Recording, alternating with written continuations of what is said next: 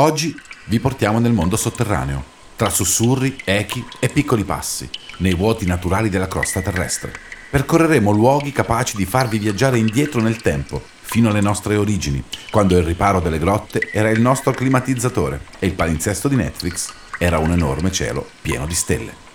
Siamo nella ciociaria, pronti ad addentrarci in tre luoghi affascinanti per esplorare quegli abissi cavernosi che non esistono sulle carte geografiche e non sono visualizzabili neppure su Google Maps. Il Pozzo d'Antullo, le grotte di Pastena e Colle Pardo. Tre luoghi che hanno una firma inconfondibile, quella dell'artista più talentuosa di sempre, la più spontanea e selvaggia, la più originale, Madre Natura. E come con altre opere d'arte, anche le sue hanno bisogno di essere protette dall'incuria e preservate dallo scorrere del tempo. Per questo motivo nel 2019 è intervenuta la Regione Lazio a tutela di questi suggestivi scrigni naturali, una valorizzazione che guarda all'avvenire, come ci ha spiegato il presidente Nicola Zingaretti. Ora siamo fiduciosi sul futuro per rilanciare questa terra meravigliosa. Serve la ciociaria, ma non dimenticatevi mai che questa terra serve all'Italia per riaccendere i motori, questa è la cosa importante. Oggi le grotte e il pozzo sono pronti a raccontare ai turisti e agli avventori la storia di un passato indelebile che ci appartiene. Come il carillon che suona la melodia della nostra infanzia, immaginatevi l'eco delle milioni di voci che hanno attraversato queste profondità, raccontando, cantando la storia dell'umanità e delle sue infinite vite precedenti. Così come i gatti, anche i luoghi del Lazio hanno sette vite. Nascono con uno scopo ben preciso. A volte però finiscono nel dimenticatoio per poi risorgere con una nuova prospettiva, con un'altra identità, fino alla prossima esistenza, che porterà in dote il passato, le loro forme e tutti gli spiriti precedenti. Sette vite è un podcast di un gruppo di ragazze e ragazzi che vuole raccontare tutti quegli edifici rinati grazie alla Regione Lazio, pronta a difendere e valorizzare il proprio patrimonio. Perché se la cultura non salverà il nostro territorio, chi lo farà? tema di oggi sono le grotte di Passena e Collepardo e il Pozzo d'Antullo. Prima di addentrarci nelle cavità facciamo il piano di luce, respirando l'aria che circonda il pozzo e le due grotte. Un vero e proprio patrimonio della natura che suona il mormorio dei ruscelli, delle cascate, delle tante specie di uccelli e ancora alla voce di linci, gatti selvatici, volpi. Siamo in provincia di Frosinone, nelle aree protette dell'ente parco naturale regionale Monti Ausoni e Lago di Fondi, dove l'uomo ha trovato, per così dire, il compromesso con la natura, impegnandosi a rispettare l'ambiente. È un patto antico, forse eterno, di queste zone, tanto che vengono attraversate ogni anno da migliaia di pellegrini in cammino su diversi percorsi, tra cui la via Francigena, un itinerario di circa 3.000 km da Roma fino a Canterbury, in un viaggio che mischia il Daie col God Save the Queen. Vi chiederete, Cosa spinge ancora oggi centinaia di migliaia di persone a percorrere tutti questi chilometri a piedi? La risposta in posti come questo te la offre costantemente la natura, che qui torna protagonista, ci fa ricongiungere a quella parte di noi che abbiamo dimenticato in un angolo. Qui c'è qualcosa che cambia, improvvisamente, e passo dopo passo inizia la riscoperta del nostro rapporto col mondo. Tradiamo il sentiero sicuro e ci fidiamo, come era una volta, della nostra bussola interiore. Ed eccoci qui, a girovagare in quest'area, passando dalla ciociaria al mare, dalla rugiada alla salsedine, attraversando zone ricche di monumenti, siti e veri e propri fenomeni naturali, come la cattedrale calcarea di Campo Soriano, un monumento religioso eretto dalla natura, sbocciata dal fertile terreno di queste zone. Spostandoci verso il cuore dell'entroterra, vediamo ancora una cintura montuosa, i Monti Ernici, modellati dalla sola erosione della pioggia, Abbiamo quasi il fiatone dopo tutti questi giri. Siamo stanchi e i muscoli si lamentano. Eppure siamo felici.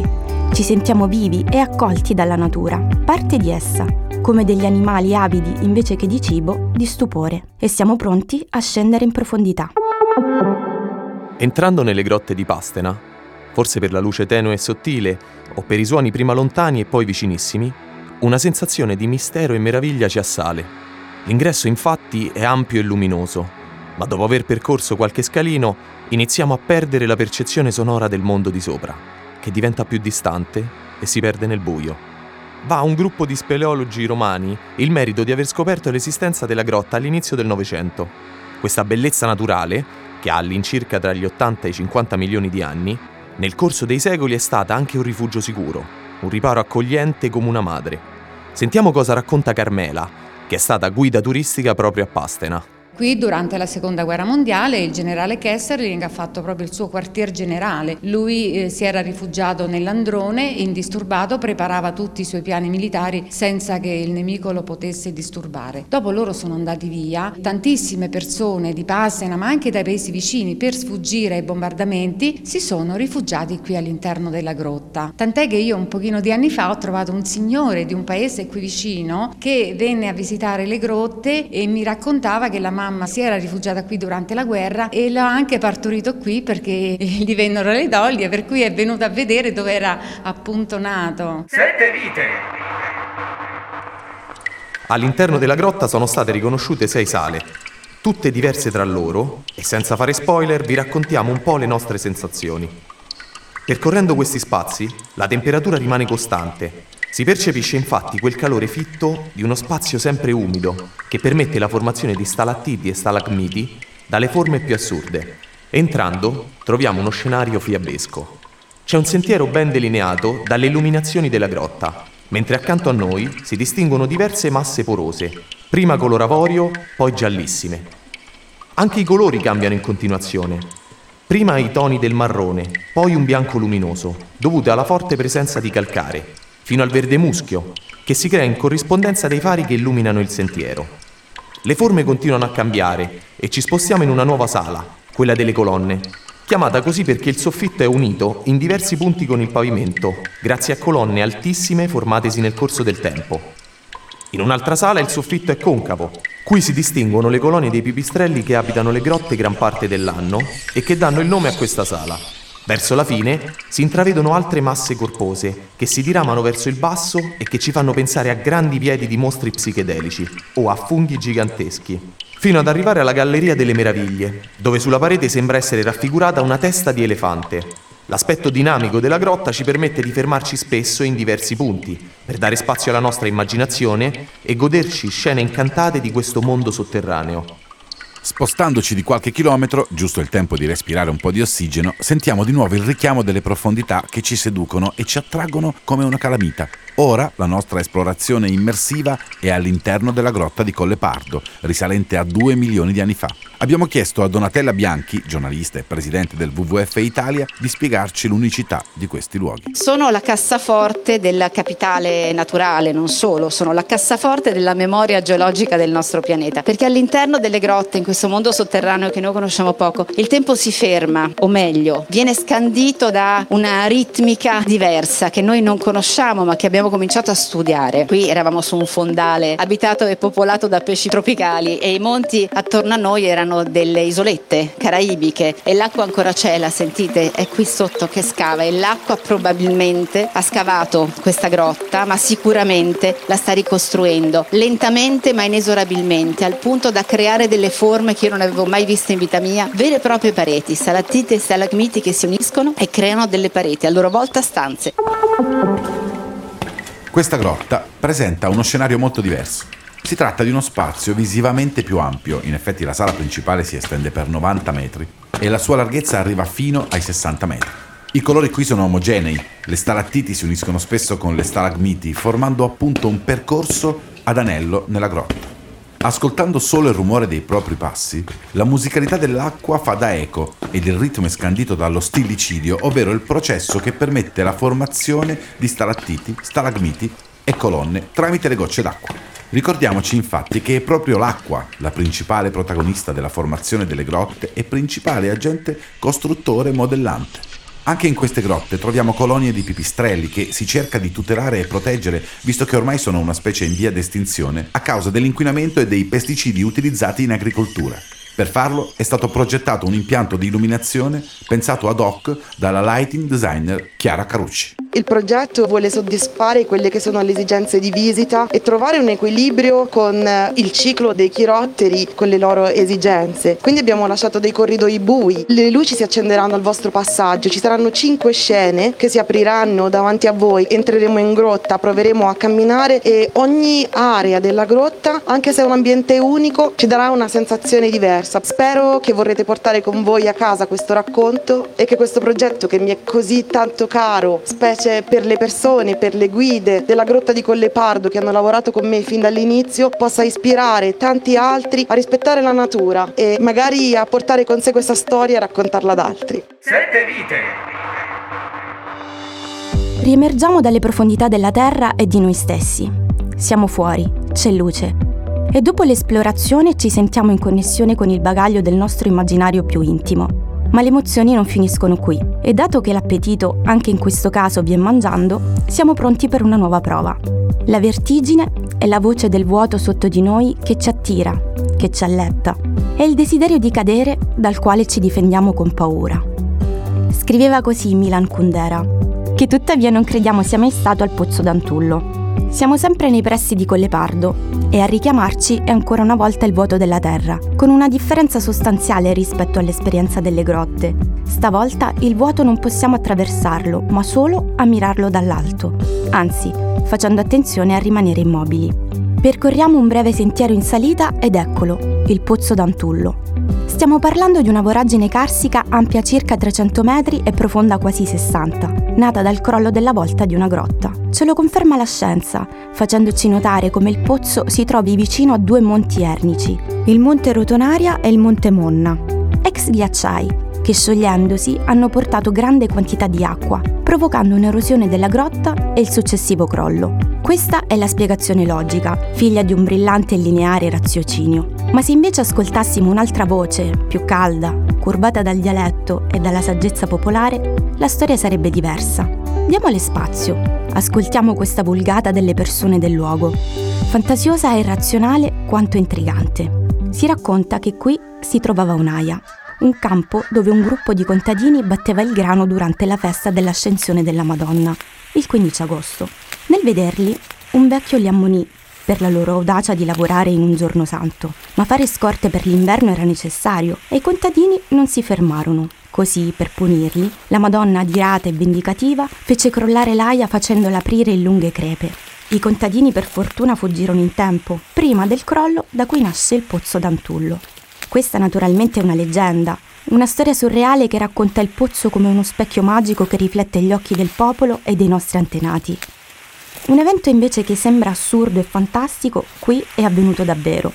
Immaginate da tale voragine vedere delle pecore belare, calate da un filo. È quello che un tempo facevano i contadini durante l'estate, quando utilizzavano il pozzo come recinto, culla, incubatrice naturale in cui lasciare le pecore ferite o gravide per riprenderle poi in inverno. Qui gli animali trovavano tutto ciò di cui avevano bisogno per rigenerarsi, verde di cui nutrirsi, un corso d'acqua per abbeverarsi e spazio dove pascolare. Le pecore appese rappresentano bene quello che ci piace di questi luoghi che vi stiamo raccontando. Questa sospensione tra la realtà e il fantastico, che come per magia ci permette di vedere tutti quegli scenari che nella quotidianità sono presenti solo nella nostra mente o nei sogni, ma che qui possiamo toccare con mano, senza il rischio di spezzare l'incantesimo e svegliarci sul più bello. Ci siamo immersi nelle umide tenebre delle grotte, siamo scesi nelle voragini, nei domini di pipistrelli, ma ora è il momento di risalire, perché l'avventura non finisce qui. Come sottolinea il presidente della regione Nicola Zingaretti, poi nuove vocazioni, tra cui appunto la vocazione turistica, della valorizzazione del territorio, della fruizione intelligente del territorio come opportunità di crescita per dire al nostro paese e al mondo che ci siamo e siamo pronti a riaccendere i motori della nostra comunità. Sarà bello per chi lo visiterà, ma in qualche modo poter dire all'Italia e al mondo che c'è questa opportunità sarà utile anche per coloro che qui non ci verranno mai, ma ne beneficeranno vivranno perché vivranno in una regione che produce ricchezza grazie alla cultura, che è un valore aggiunto che è qui e nessuno può portare via e che forse in maniera un po' pigra nel tempo non abbiamo valorizzato abbastanza. È come ritrovarsi in una piazza che si dirama in numerose strade. ognuna delle quali ci conduce in mondi incredibili tra paesaggi naturali, paesini e luoghi di cultura. I dintorni di Colle Pardo sono pieni di sentieri, c'è l'imbarazzo della scelta, lunghi cammini, percorsi di trekking tradizionale o falese da scalare per coloro che amano il brivido dell'arrampicata. Prendendo come punto di partenza il Ponte dei Santi, seguiamo un percorso che sembra portare in cima ai Monti Ernici. Si tratta di un percorso di water trekking che segue il torrente Cosa, tra cascate, ruscelli e balzi rocciosi, e protetto dalle faggete di questi monti, che fanno da casa a lupi, orsi e caprioli e all'aquila reale. Nei percorsi di water trekking spesso non esiste un sentiero ufficiale, perciò con lo zaino in spalla si parte per risalire il torrente cercando il migliore itinerario, abbandonandosi all'istinto e al contatto con la natura. Ogni percorso apre la possibilità a scenari fantastici e suggestivi, che regalano passaggi su ponti in legno da attraversare in fila indiana, fiori appena sbocciati e piccoli torrenti di acqua pura, da vivere anche insieme ad altri camminatori conosciuti lungo il percorso. Per prendersi un momento di pausa dalle camminate, salite e discese affrontate, i percorsi che portano alla Certosa di Trisulti sono d'obbligo. È uno spettacolo unico, un monastero incastonato dentro le montagne dei Monti Ernici, senza niente intorno se non la natura e il silenzio. Abbiamo percorso tanti chilometri, tanto da sentirci un po' come Tom Hanks, che con la sua barba lunghissima e le sneakers ai piedi percorre l'America coast to coast nei panni di Forrest Gump. Adoriamo quel film, ma per questa volta scegliamo uno dei borghi della ciociaria, dove finalmente ripocillarci con alcune eccellenze locali. Il pecorino di Picinisco, il conciato di San Vittore, la marzolina, ovvero la scamorza appassita di Supino, il grancacio di Morolo, il fagiolo cannellino di Atina e quello confettino di Terelle, il peperone cornetto di Pontecorvo, l'aglio rosso di Castelliri, i simi di Alatri e poi ancora il vino cesanese, il cabernet di Atina, la passerina del Frusinate, per non parlare delle proprietà benefiche dell'acqua che arriva da Fiuggi. E potremmo andare avanti fino a saziarci per questa vita e pure per la prossima. Insomma, che si vada per mangiare o per camminare, la ciociaria è in grado di offrire un contatto con la natura, con la storia e la cultura senza pari, attraverso esperienze immersive che ci regalano spensieratezza, libertà e ricordi unici, lasciandoci con la mente libera, ma il cuore e lo stomaco pieni, una volta ripreso il cammino verso casa. Tutti gli eventi e le attività delle grotte e del pozzo si trovano sul sito www.grottepastenacollepardo.it. Sette Vite parla di luoghi che tornano a vivere ed è un podcast della Regione Lazio.